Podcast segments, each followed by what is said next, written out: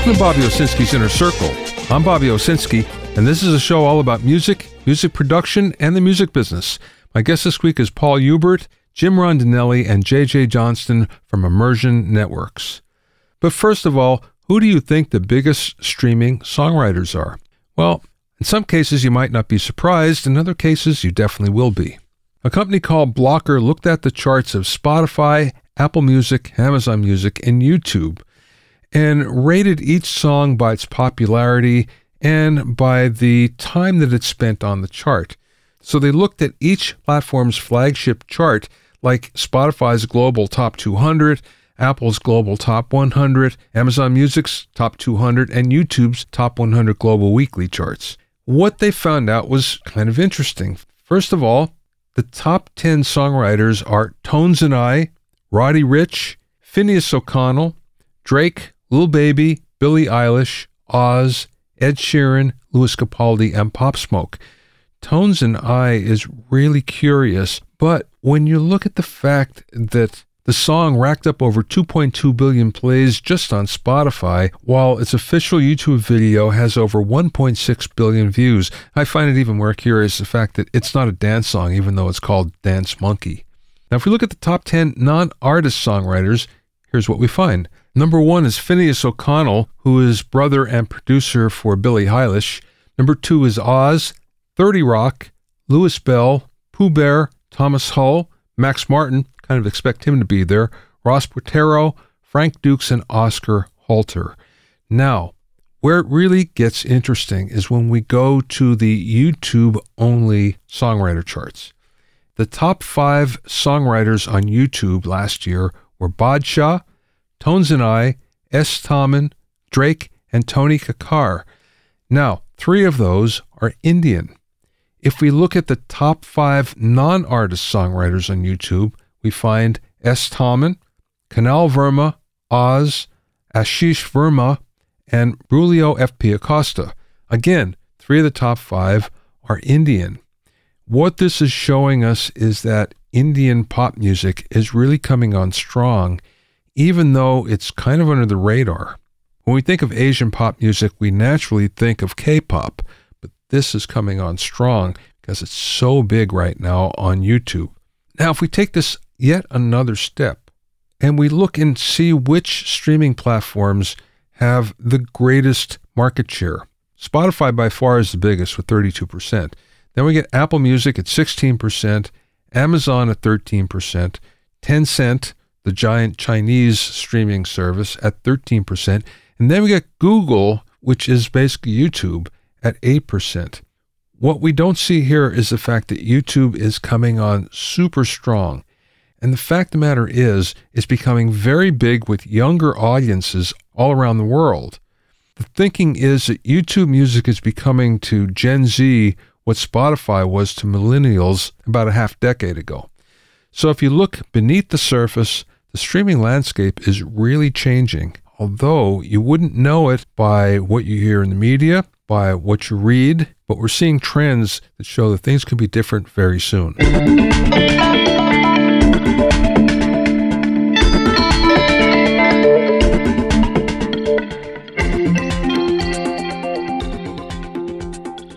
If you have any questions or comments, you can send them to questions at bobbyowsinski.com. Don't forget about my music mixing primer and 101 mixing tricks programs that will help take your mixes to the next level. Go to bobbyowsinskicourses.com to learn more.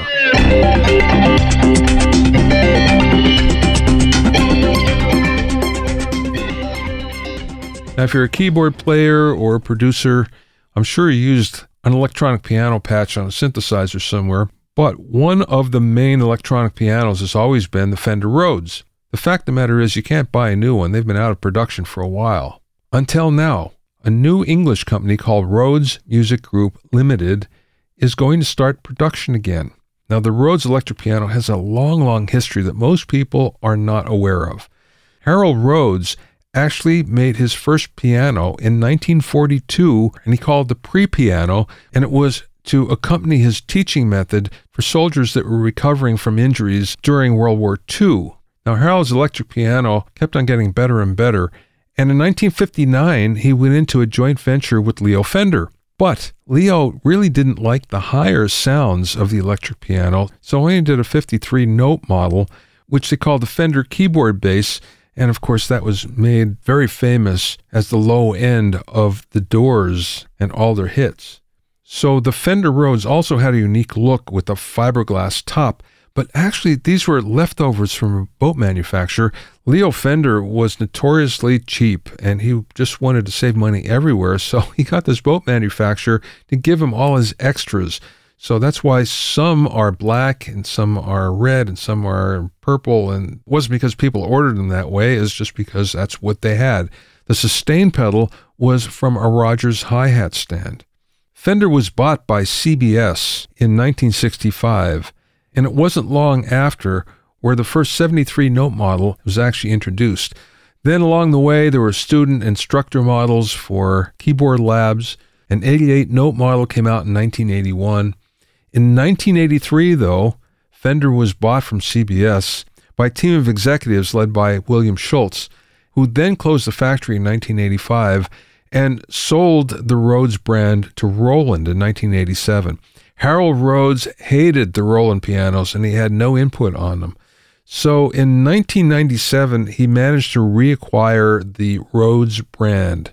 But he was in poor health and then passed away in year 2000. In 2007, a reformed Rhodes Music Corporation tried to introduce the reproduction of the original. Now we're going to see this brand new Rhodes company try it again. The only problem is these are expensive to produce and expensive to sell. They're really heavy because they're about 130 pounds or so, which is pretty much impractical for touring. However, if you're a keyboard player, you know about how cool these can be, especially one that's really tweaked out.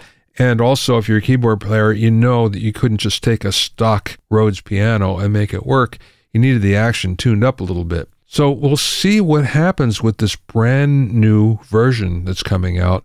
Aficionados are looking forward to it, I guarantee.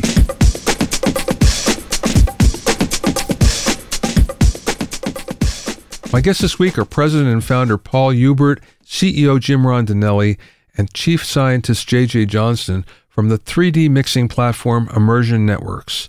The company's innovative Mix Cubed software allows anyone to upload tracks and mix them in a three dimensional environment. These mixes can then be appreciated without any kind of special hardware and distributed through streaming services. The credentials of my guests are indeed impressive. Paul worked alongside Steve Jobs at Apple, installing the first Macs at Prince's Paisley Park studios and creating audio formats that liberated the potential of satellite radio. Jim has recorded and produced more than 100 album projects and received gold and platinum awards for his work with Matthew Sweet, Wilco, Weezer, and Everclear, but he has a long history in music tech with Warner Chappell Music, Slacker, and Rdio, among others. JJ is an authority on human perception and audio signal processing, having worked for 25 years at Bell Labs, where he helped develop the MP3 and AAC codecs. During the interview, we spoke about the most important speaker in a multi speaker setup, the limitations of modern LP style production, developing a streaming service way before one existed commercially, how perceptual codecs were created, and much more. I spoke with the group via Zoom from their office in Redmond, Washington.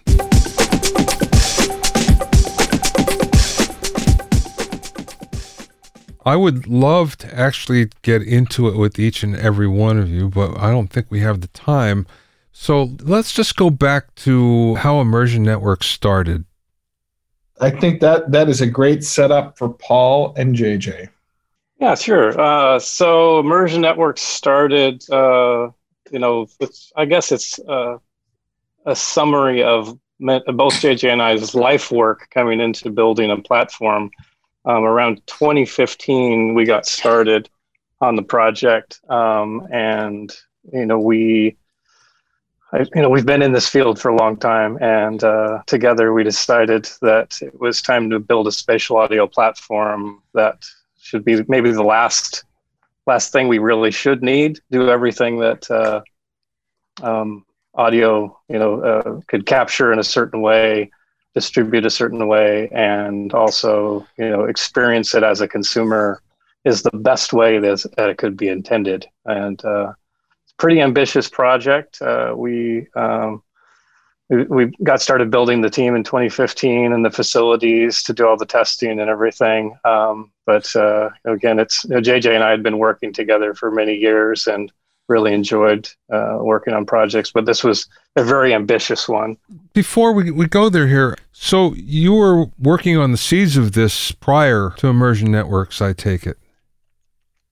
Yeah, ultimately, I, I've been on this journey since I started in audio really in in my early 20s and uh, it's always been my dream to be able to capture something that's live something that feels real and you know distribute it all the way down to or bottle that experience and share it with fans or consumers or you know anybody that's interested in audio.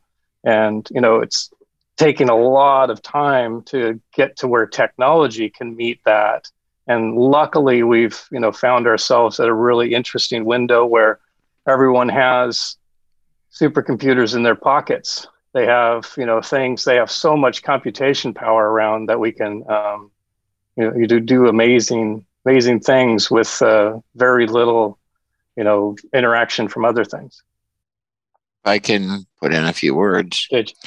sure. Sure i started out when I was a kid. I mean, we're talking about way before college, doing sound for bands and stuff like that. One got my double E degree and another double E degree, and went to Bell Labs where they were just developing the whole signal processing field. And I wound up working for in acoustics research for people that were doing signal processing and acoustics and hearing research. So that's my background. Um, how I got to this point is um, up uh, at AT&T, I contributed a whole bunch of stuff to the MP3 standard and even more to the AAC standard. Um, then AT&T basically exploded as a company. I came out here, worked for the other evil empire for a few years in their audio division. Uh, went from there to a company Paul was running called Immersion. Sorry, called sorry. Neural Audio. And um, after that sold, I left there and started working here. My motivation technically is that the perceptual aspects have been ignored, ignored. Did I mention ignored and then ignored some more? Um, when you have stereo, we're still using no delay pan pots you will hear some of the people claim if you have delay, it won't work right. Well, actually, the only way it works right is with delay. That means loudspeakers, headphones, I don't care what you're doing. If you want to get a stereo image that actually stays put in one place, you need to handle delay aspects. You also have to handle other acoustic aspects, even if you're not talking about headphones. If you're talking about headphones, you need to handle even more aspects, including basically head acoustics as well as room acoustics, concert hall acoustics, etc. And none of this is all that hard to do, but it requires completely new production from the ground up. And the tool we're talking about is the tool that basically is building that from the ground up. It's not a pan pot. It's not a uh, reverb. It is a complete acoustic simulation that's integrated with head acoustics. And although that sounds incredibly complicated, once you figure out how to do it, it's pretty much a large CPU running fast. But well, I'll give you an idea. When I started, when I did the first perceptual codec called PXFM at Bell Labs in like 1984, um, it ran in about four times real time on the fastest computer available, which was called an Alliant FX80, which was 160 MIPS. Sorry, 160 megaflops. It was less than that MIPS. Um, nowadays, you know, my I think my watch, I think my watch does that nowadays. So all this power has not been used. And so we're using some of the computing power now to actually do things that needed to be done a long time ago, but weren't happening. Now, there are other companies that do some of what you're talking about, but I take it that your approach is different. Well, our, my approach is from the point of view of perception. You have to look at what you hear, say in a concert hall or a concert or a or a rock concert or whatever, and you have to figure out what are the audi- the actual audible cues. That's where all the hearing comes in. And so everything is built backwards from how to get the cues into your ears. Um, I don't know if you've ever seen my old talk on perceptual audio coding. It goes back all the way to 1970, eh, sorry, 1989.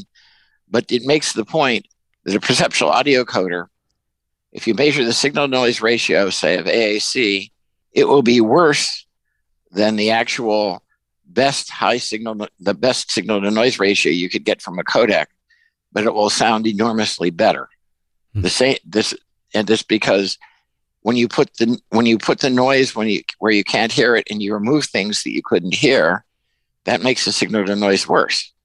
Now, for what we're doing, we're not actually adding noise, but we're adding the actual cues that give you a sense of like distance, um, externalization, localization. Some pieces of that are pretty well known. To, to my knowledge, all the tools that are out there don't integrate them properly. That's what I was getting at, actually, that there are other companies that kind of sniff around the edges of this. But they don't integrate them all properly into one thing. So when you get one cue that says it's from over there and another cue that says it's from over there, your brain basically goes, huh? I mean, it might even be a useful sound effect, but it's not usually what people are trying to achieve. I mean, we've seen some evidence of this use of perception all the way back with people doing delay panning with two with two tape recorders and stuff. But it's very, you know, then it was very hard to manage. Now you can take it, you can go onto our website, take a finger and go, oh, let's move it over there. Sorry, you can't see where my finger is, but you follow what I'm saying. Yeah. Actually, that's a great. Let me just take a quick pause for a question. Bobby, have you had a chance to upload any tracks to the mix engine? Have you had a chance to play with it at all? No, I haven't done that. But what I, I have done is listen to the demos, which were really impressive. Can't wait for you to upload some tracks and kick the tires and play with it yourself. Yeah, the challenge is you're still listening to the demos through YouTube's codec, and you know you're you're losing something. But uh, you know we want to make sure it can make it through. Uh. But there's a lot of extra cues in there to make sure that it still works on even not ideal situations. But when you hear it offline, you know, off the website, you're not hearing any lossy um, compression in there. So it makes a big difference let me take it back to sort of record producer speak, right? So it, it sometimes when we were making records, we had sort of core realities or ground rules that we would establish for making the records that for better for worse, sometimes we just have a random creative limitation that we'd instruct on something but would inform our approach. Our, our ours is a little different here. We don't put creative limitations on anybody, but we had some key principles that we wanted to adhere to we wanted to come up with a product and an output that could be experienced by anybody on the hardware that they already own and they could also be experienced over the relatively crude but st- you know crude but still present in market codecs that are currently in use by the major media streaming services. And we've accomplished that with all of this stuff. And we're not asking you to buy hardware uh, to experience it. The biggest use case for music these days is on headphones. Our headphone experience is, you know, our headphone experience is indistinguishable from the uh, from a properly set up speaker experience when you have, you know, the emphasis on both properly set up, but most importantly, headphones weren't an afterthought. We didn't start out with 30 speakers in a room and then try to figure out what we had to do to get it down to two channels. We started with what's the real world case and and what do we have to do to have people perceive it the big limitation with Atmos and with the other immersive systems is the fact that you need all the, those speakers, and even if you have the integrated ones, it's still you need multiple speakers, which is has been the downfall from you know the 5.1 days. Oh, from Quad. Uh, let's go back to Peter Scheiber's Quad. I mean, 1976 well, or whatever it was, right? Well, I will make a point about quad. Quad was miss was missing stuff that was discovered in 1933, which is if you're going to add a third speaker, it has to be the center speaker. Yeah. The center speaker is absolutely the most important in a three speaker system. We proved that back at AT&T when I did some, if you saw some stuff called perceptual sound field reconstruction, if you got, you can find it back on the AES website. AT&T went nowhere with it, but that's the story of my life. But the but basically this goes back to Fletcher and Snow, or sorry, Steinberg and Snow, and under working under Fletcher in 1933. You need the center speaker. It has to do with the acoustics of the head, believe it or not. And that's one of the things that are missing. But another point I want to make is that modern production is still limited in a lot of ways by L, what I would call LP thinking. LPs are persnickety things to produce. There's no question about it. So what you have is you have things like monoed bass, and you tend to avoid time delays because it makes it difficult to cut the record. Now, if you're building building an LP, that's the way to do it because you want it to you actually want it to work. But you don't need to do that in digital. Instead, the advantage they've taken of digital is to turn the gain up to 12. You know, we're no longer at uh, 11, we're at 12. I've got lots of statistics on modern tracks, and it's pretty breathtaking when a track has almost the same RM, peak to RMS ratio as a square wave. You know, it's funny. I am within walking distance of two major mastering studios, and they're my friends. And when I have time, I like to go hang out. I like mastering engineers, and I like to see what they're working on. And the material that they get in is just amazing. I mean, you know, it's basically two boards you know, yeah, top and bottom. Yeah, yeah, And and what's even worse is the fact that there's overs all over the place. And at first they were freaked out about it, and then it got to the point where it's like, well, we don't even care anymore because they don't. Nobody even mentions it. So that's where we're at. And Bobby, the joke about that is, is that when you reconstruct filters as part of the transcoding process and the delivery mechanism with any streaming service, you're adding gain. So you think you have overs now, wait till they come out of the back end of Spotify supply chain. Yeah. Well, and and just to get to something else, the thing that a lot of people don't look at is intersample overs. And when you look at intersample overs, a friend of mine and I have tested a lot of DACs and a lot of otherwise well-known DACs. I'm not going to name any brands or anything, but a lot of others they're otherwise very well good just explode on interest. They just do. I can only describe it as stuff. You would have to go into the chip and figure out why it did that to even explain it. But what it isn't doing is reproducing a waveform. Wow. Sometimes this will persist for five or six samples after the end of the over too.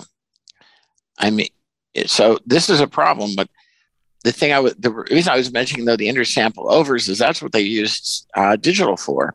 They haven't used digital for doing things like reproducing bass like it actually happens in a listening room in a especially a concert hall.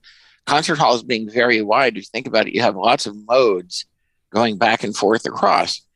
Guess what? That's part of the whole thing. This sounds like a big room. I notice if you listen to a 5.1 system, somehow it always feel, feels tight. Yes. Mm, yeah. That's because it's a dot one. Again, back at AT&T, I had a wonderful demo of this.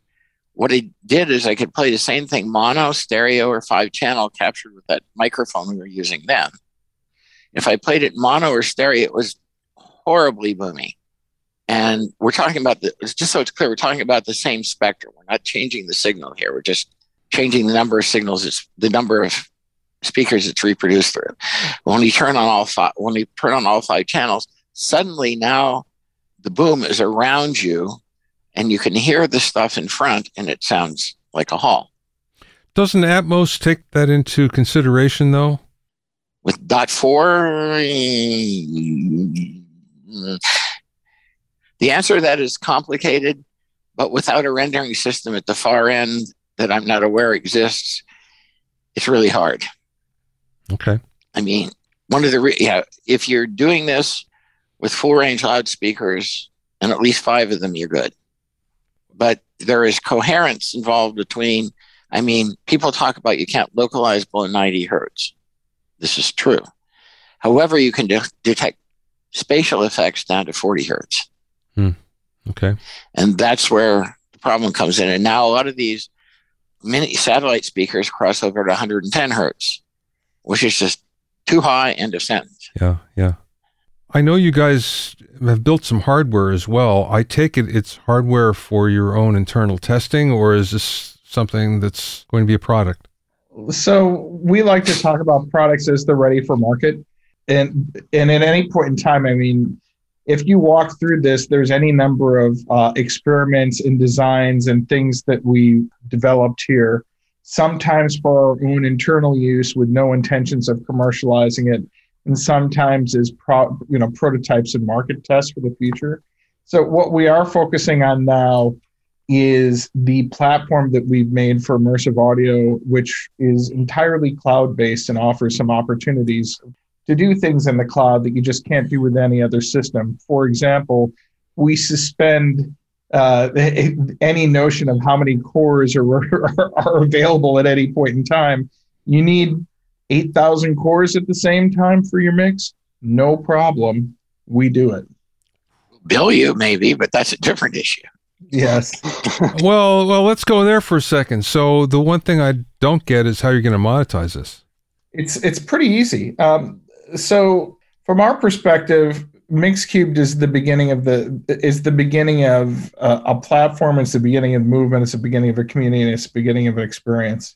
We give people the opportunity to create fully bespoke next generation audio experiences for an introductory price of $9.99 a month, which makes it extensible to creators of all stripes and, and sizes, whether it's somebody working on working on a multi-platinum release or somebody who's working on a TikTok video who wants to have something that has audio that's differentiated from the rest of the world. Now, over time, we'll be do, re- introducing additional feature sets and uh, cap- uh, capabilities that'll come with premium prices. But the back to the core aesthetic of the company, if we make a set of tools that aren't available to everybody and aren't consumable by everybody, we feel that we sort of missed it on our mission. Back to another point, we can deliver this even with our native codecs. We have native codecs that perform ex- eh, beyond the capacity of anything that anybody's capable of or, or ex- anybody's experienced in market with a fraction of the footprint. Just so, want to make one thing clear about our codecs. They're oriented to high quality. We do not mess with the 28 kilobit sounds horrible stuff. That's just not our thing. But still, we have stuff that, you know, with next gen audio experiences can still be delivered over a 3G network without too much, too much sweat. It's not, it, we, we, we have no, tr- we have no trouble delivering things. Let's just leave it at that. What is the ear of Sauron? I love that oh, question. Oh, well, I'll answer it. It is a funny looking thing built for the purpose of measuring HRTFs. Okay. That's it in a nutshell. It means that you can you don't have to sit, sit still for very long. You can make rapid measurements and you can make them to well between the quietness of the room and everything else far more accurately than we needed, but it's much easier to deal with something too accurate than it is to deal with a ton of noise. Yeah. Wow. When we were making it, uh, it was sitting across the warehouse, and it, there's one of the pieces looked like a giant eye on the ground. And one of our guys, hey, so you're making a big eye of Sauron? And someone said, oh, it's more of an ear. And it just kind of stuck. That it was so stupid that the name stuck as we called the thing. So even as you walk into the test lab, there's a giant Eye of Sauron poster as you walk into the test room. It's just, it's, you know, it's just, it's, it was fun. And it, you know, it did its job. JJ, I have a question for you. I, a little off the subject uh, about Bell Labs. When I was growing up, Bell Labs was like the epitome of engineering excellence. Mm-hmm. I wouldn't argue with that. Yeah, yeah, I'm sure you wouldn't. And what happened? I'm sorry, three words the parent company. When it was taken over by accountants who wanted to do three month, three months, three months, they couldn't show return on research. And then when research and sometimes development is not just research had the problem, came up with new things that might have been disruptive. Oh no. Can't disrupt our basic market. Mm. That's, that's not part of our core business. Yes. Did you did you ever hear of A to B music? No. Jim, do you want to tell them about it, Jim? oh, please! Uh, I, I, think you're far better situated since uh, you were in the picture with the with the your colleagues from A, A, A to B Music recently. Okay, well, well, a long time ago, but reposted recently. Yes, 1997. We had servers in the basement, people, artists who would put up tracks, and the ability to sell them for 99 cents a piece to download to your computer. We had not in production, but um, but in uh, pro, you know, we had about 100 prototypes of a player the size of a bit of a bit uh, of a bit collider. Does this sound like a familiar service? Sure does. Yeah. Wow. Now, what happened is very simple. AT&T marketing decided, and I quote, "No one will ever sell music over the internet." Wow. Look, it's not too dissimilar to other their other industrial peers. I mean, what happened with Kodak at the dawn of digital photography, even though they owned a lot of the IP rights around digital photography, they missed it. Yeah. I was on the committee. I was on before MPEG separated I was a separate committee. I was on the committee with those guys. They were trying to kill digital photography. I mean, this, but that's what happened. I mean, I don't know what to tell you. In 2002, they said, okay, you're retired, go away. At this point, well, Lucent failed in, in two, mostly failed in 2001. There's still a little bit left. AT&T shut down 40% of research in 2002, and they're down to about 10% of what they had. And nobody does date any basic research except for data mining. Wow. It's a real shame. It's a national treasure. Well, you know, IBM you know, Xerox PARC, poof. Yeah. IBM, it's still there. Kodak, poof. Xerox, poof. Yeah. You know, and the people say, well, the the universities are making up for the space. No, you can't do something. And I know this is something that I think modern business do not understand. You can't necessarily do something in four years. Mm, okay. You know, you do need people. I mean, we've used up all of our basic research effectively in the US. And now the basic research, you know, it's like eating your seed corn. Yes, that's a sore point. Sorry. Hmm. Yeah, I'm a researcher. I mean, when the reason that codecs, that perceptual codecs came about is because I needed to write a really complicated test program for a computer. And I said, this might work.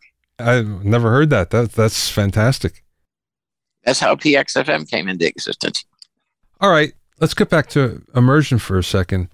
Speaking of long term, so you started in 2015 and there's only something coming to market now. So that's a long run up there. You're obviously well funded. Yeah, we wanted to get things right before we put anything in market. And also, it was this, the philosophy of places like a functioning Bell Labs that informed the way that we and our very patient investors configured the company at launch. But you know we identified to our the pool of investors who did the initial backing and we've brought in subsequent investors since that this is a long process and that we're in the process of delivering a functioning platform that has a lot a lot of other points that we're not going to speak about today but that literally covers everything from create capture uh, convert and deliver and playback audio at, at all points in between. So we're fortunate that we're gifted with some investors who got it, who understood that audio had been the subject of chronic underinvestment uh, over the last two, three decades, and saw an opportunity for change. I was just going to say that my experience has always been as audio comes last until you don't have any. It's you guys. You were going with you've been around a long time. How come we're just hearing about you now? And the answer is simple because we have patient investors who knew that for us to do what we needed to do, we needed to have things right and sounding and you know researched and developed first, rather than developing a half-ass version of it in a mobile app and spitting it out and trying to find a business of it.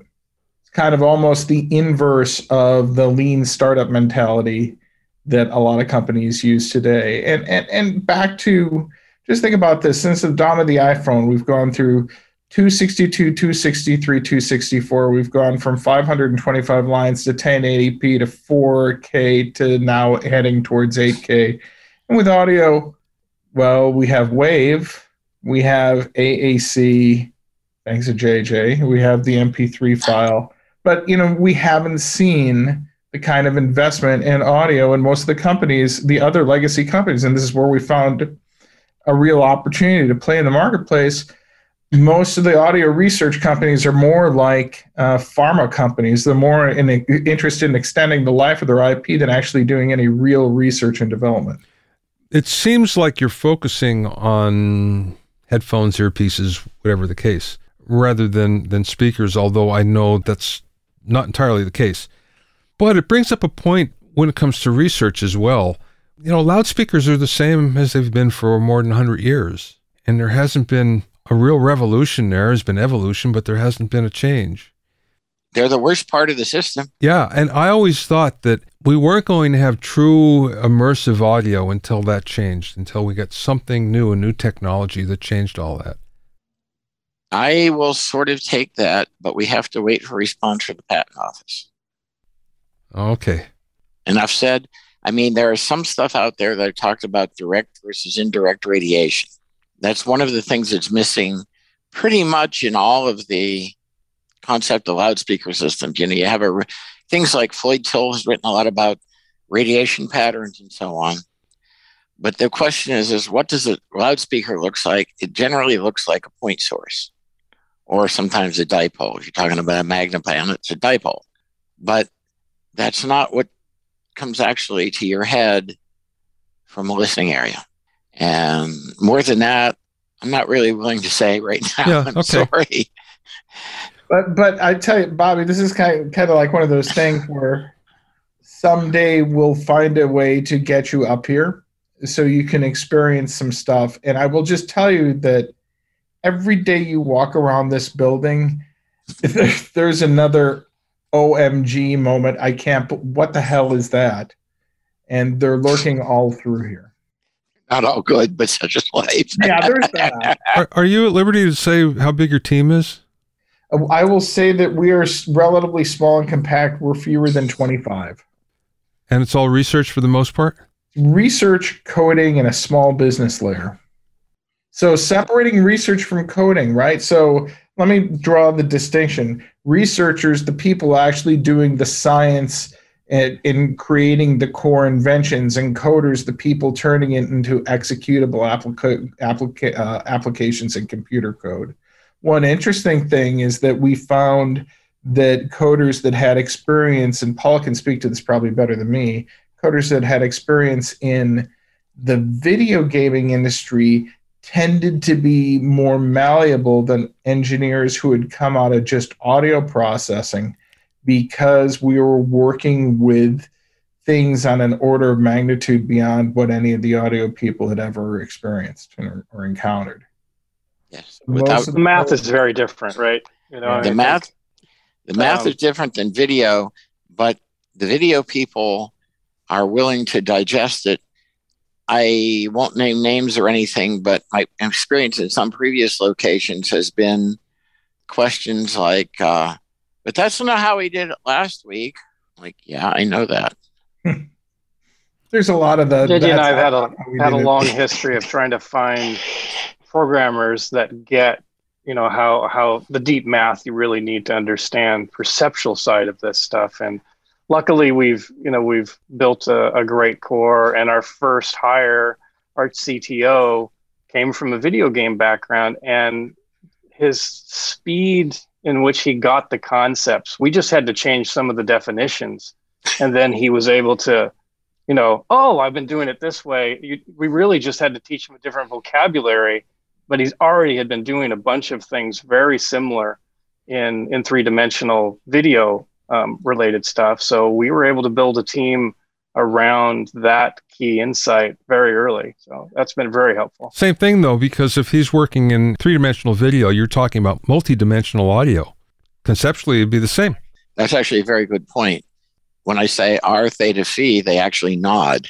You guys make me excited for the audio industry. And that hasn't happened in a long time because, like I say, everything just seems like it's the same, as you mentioned, the same as it's always been done, only maybe a tad better. And after a while, it's so boring. And it gives me hope that there's new things to look forward to.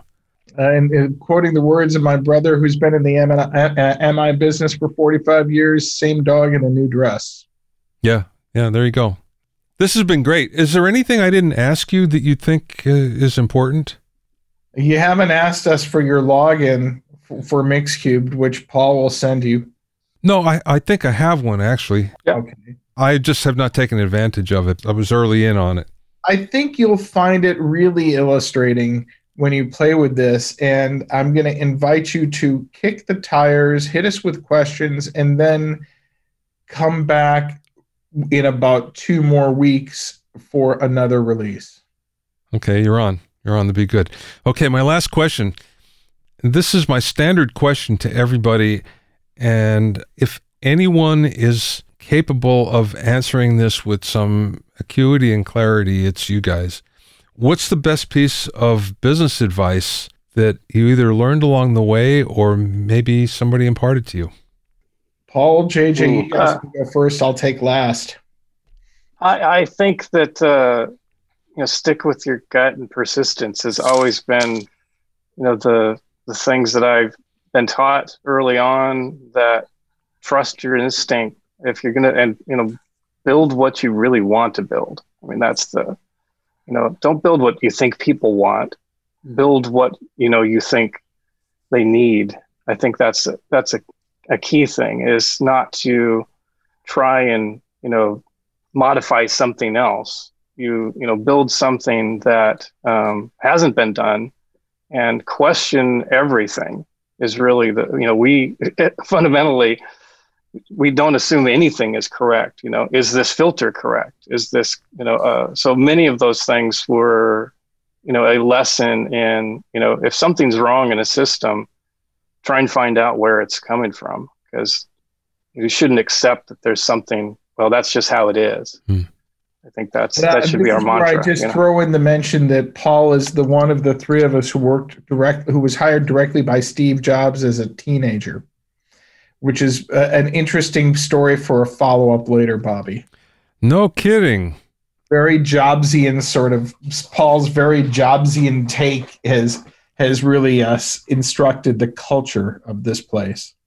Uh, he was an incredible person to work with, and you know many lessons from him, I would suppose. Yeah.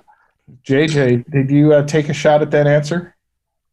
I I gave it the ten foot pole, but uh, my uh, my advice to people who have a business and want to keep it going is don't fear disruption. Somebody's going to do it, and you know, and trying to uh, concentrate on the product for the last twenty years. I mean, unless it's you know something basic like creating lumber, you're probably not going to survive. So don't stay, don't, don't, you know, you, yes, you have to support your core business, but you always need to find new ones. Jim. It's listen. Listen before responding. Take a pause and give it a thought. You brought up one other thing, if I can mention it. Um, you will hear various people, especially some of the established people, say, Oh, I, I tried their stuff and it doesn't do XX. And for a variety of XX that correspond to, quote, the way you're supposed to do everything. And there's a reason for that because it really isn't the way you're supposed to do everything. You will hear that. You can find out more about Immersion Networks and get a free 30 day trial subscription at immersion.net. That's immersion.net. Thanks for listening and being in my inner circle. Remember, if you have any questions or comments, you can send them to questions at BobbyOwsinski.com. To listen to other episodes of Bobby Owsinski's Inner Circle, go to BobbyOwsinski.com and select the podcast tab, or go to BobbyOinnerCircle.com, or you can find it on Apple Podcasts, Stitcher, Mixcloud, Google Podcasts, Spotify, Deezer, TuneIn Radio, Radio Public, and Podbean. At BobbyOwsinski.com and BobbyOinnerCircle.com, you'll also find a sign-up form for my newsletter for alerts for new podcasts. This is Bobby Owsinski. I will see you next time.